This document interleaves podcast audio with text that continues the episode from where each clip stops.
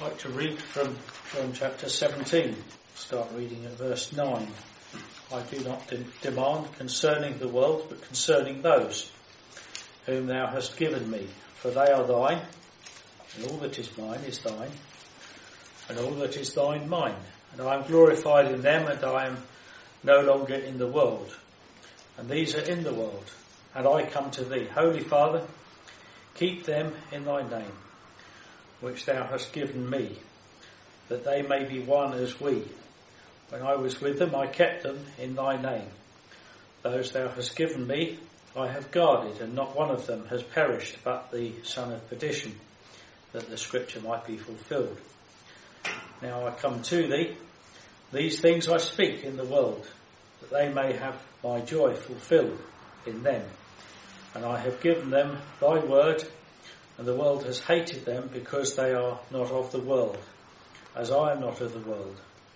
I do not demand that thou shouldest take them out of the world, but that thou shouldest keep them out of evil. They are not of the world as I am not of the world. Sanctify them by the truth. Thy word is truth. As thou hast sent me into the world, I also have sent them into the world, and I sanctify myself for them, that they also may be sanctified by truth. I do not demand for these only, but also for those who believe on me through their word, that they may be all one as thou, Father, art in me, and I in thee, and that they also may be one in us, as that the world may believe that thou hast sent me. Luke chapter 22, Luke chapter 22 and verse 31. And the Lord said, Simon, Simon, behold, Satan has demanded to have you, to sift you as wheat, but I have besought for thee that thy faith fail not. And thou, when once thou hast been restored, confirm thy brethren. I've thought about this prayer of the Lord in John chapter 17 a lot over the last two years or so. It's not, of course, de- described as a prayer, but it's evident by what is said that it is a prayer. It's perhaps one of the most intimate passages in the scripture because it's the Lord Jesus speaking to his Father most intimately and the fact that there were those there to hear it, I think is very, very precious. I've particularly been thinking of it in relation to the fact that the Lord doesn't ask we should be keep or those that love Him, specifically, of course, those that He was with at this time, but by extension ourselves, as is made clear at the end of the passage that we read, that we should be kept out of the world, but we should be kept out of evil. Now that's something that I find very, very precious. The Lord Jesus himself has prayed to his Father mm. that that may be so. We've thought already tonight as Phil's drawn our attention to the contradiction of wickedness that the Lord Jesus had to contend with, those that hated him. Mm. And it will be perfectly evident that those who love the Lord Jesus and want to follow him will feel outcasts in a world that has hated him. We don't need to look very far in the world to realize that the Lord is still a rejected one. Already had our attention drawn to the fact that what's the, that Christianity is described as a minority religion, but of course in many ways true Christianity has probably been in the minority for a long time there, but there was a certain profession of Christianity that marked this country. Mm. The laws that were made were based on Christian principles, godly principles, mm. principles that we knew, we all understand were right. Mm. But we can see how actively the enemy, because let's face it, that's who it is that is operating. It is the enemy of our souls. He may use men as his agents, but they are being used by the enemy to not only overthrow what is of God, but to bring in laws which are utterly opposed to what is right and what is according to his will. And we of course can pray about it.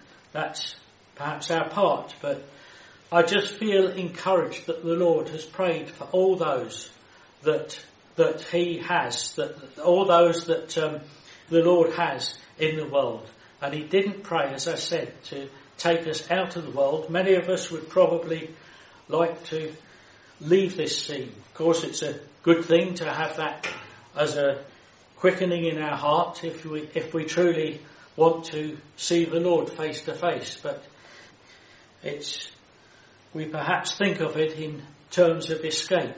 But the Lord doesn't pray that we would be taken out of the world, but He prays that we will be kept out of evil. Now that's something that I think is very, very encouraging in the present time because we can find ourselves contaminated by all that is around us. We can mm. find ourselves dragged away. But the Lord has prayed for us. Let us hmm. take courage in that, hmm. dear brethren. Let us hmm. Seize hold of that. He has prayed to his God and Father as to it. And if he's prayed for it, it will happen. That's why I read about Peter. Because here's Simon Peter. I mean, that, that prayer in John 17 is perhaps a collective prayer. But this prayer was for Simon Peter himself. Mm. And the Lord Jesus says, I mean, it says here, I have besought for thee, but the, in the authorized translation it says, I have prayed for thee. And beseeching and prayer, I think, are pretty much a similar sort of thing. It's, it's a, um, an intimate speaking to his God and Father. And he spoke specifically for Simon Peter. Mm. But he doesn't pray that he won't fail. He prays that his faith will not fail. Mm. Now we all know the path that Peter was taken on and how grievously he failed. We are, we're all aware of that, but it says, and when once thou hast been restored, mm. confirm thy brethren. And I think we get the preciousness of the restoration that, that took place right at the beginning of Peter. Think of that, how he starts his, his epistle. Blessed be the God and Father of our Lord Jesus Christ, who according to his great mercy has begotten us again to a living hope through the resurrection of Jesus Christ from among the dead. Peter had been restored to that relationship. Mm. And I just find that that's a real encouragement to me in the present day. When we think of all that is going on, we think of all that has come in over the past couple of years and all that is going on around us, and yet the Lord would not only pray for us collectively, He would pray for those those of us individually, just like He prayed for Peter. And when thou hast been restored, confirm thy brethren. Well, not only was he restored, but he was given a task to do. Well, it's a fine thing if after passing through exercise we can actually confirm one another and encourage one another in the things of the Lord Jesus. Mm.